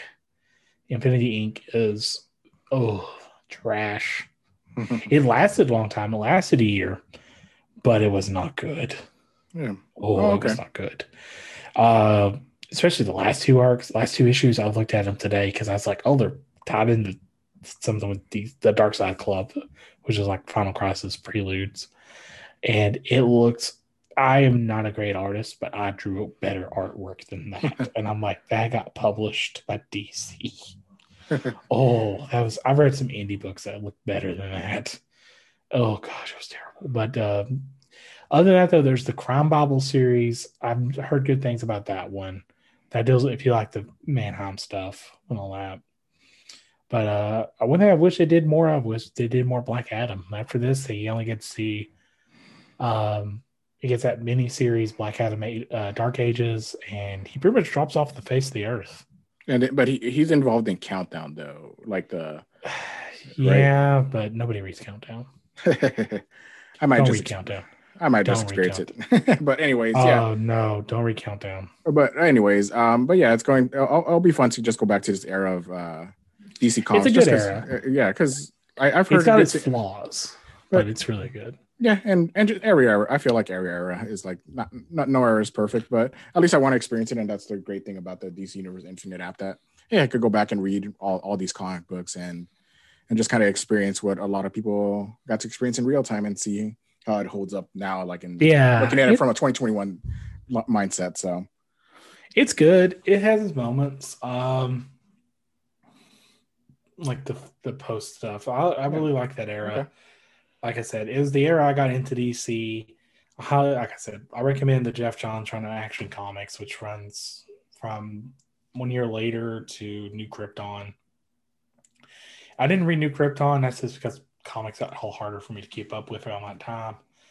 Um, and I do recommend the uh, Green Lantern stuff's always really good. Yeah, yeah, and which which uh, I've read uh, for the most part. So I know the Green Lantern, Green Lantern, Green Lantern, Green Lantern Corps. Uh, I have a one of the collections over there. Um, but yeah, all right. I think that really wraps up all our thoughts on 52. So yeah, so if you want to check it out, you could check it out on comiXology. Uh, I know has all the trades if you want to buy them, but it's also all on DC Universe Infinite. Uh, is how I I read it um, on on the app. So so I definitely recommend checking it out. It's it's a fun fun look at, especially like seeing a world without Batman, Superman, and Wonder Woman. Seeing what the DC Universe is like for a whole year with that is is actually really fun to see. Um because mm-hmm. because it's a different look and like jordan and i have said it's a look into all the other other characters in the dc universe and you get to see how expansive the universe really is um and it's just not the justice it's not just about the justice league and like the batman characters. Um so but yeah um but again thank you very much jordan for joining me on this uh podcast. Uh if people wanted to find you where could we find you on social media and everywhere else online right, uh, first off, website is extremelyuncanny.com. Uh, it's a review website, blog, and stuff. Uh, kind of taking a little bit of a lull, took a step back here, but uh, hopefully by the time I, if I get guests on again here soon, I'll have a I have my own podcast and plans. I got to get up and running. Uh, hopefully, I'll get that up and running soon. Um, as for Twitter, at unca- extremely uncanny, but it's extremely without the extra e, so it's ex T R E M L Y, Uncanny. Uh, the reason why is character limits on the usernames. but you can find me there on Twitter. So it's a intentional typo. Please believe me, it was not accidental. I could not fit an E in there. I didn't want to take the E off the front, so I took the E off in the middle. I don't know why I did that, but I did. um, and uh, that's about the best places to find me. I do have an Instagram, extremely uncanny, same thing, but it's you know spelled properly. That's on Instagram. I post stuff on there uh, with various comic book stuff, pages and book covers and comic hauls. Nice all that stuff.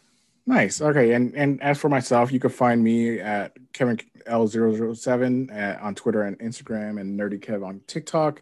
And then obviously you could find my work for in terms of reviewing comic books, manga, anime, and different types of stuff on comicbookrevolution.com. Um, I've been posting a lot of stuff on Infinite Frontier and a lot of the stuff that's going on with Marvel um, in terms of their King in Black and and things like that. So definitely go check out the website for all the details. I think I've been do, I've been trying to do more manga stuff, especially like with My Hero Academia coming back and things like that. So definitely go check out comicbookrevolution.com for all for all those all those wonderful spoilery reviews. So, um, but yeah, again, thank you very much, Jordan, for joining me on this episode, and I hope everyone has a good night.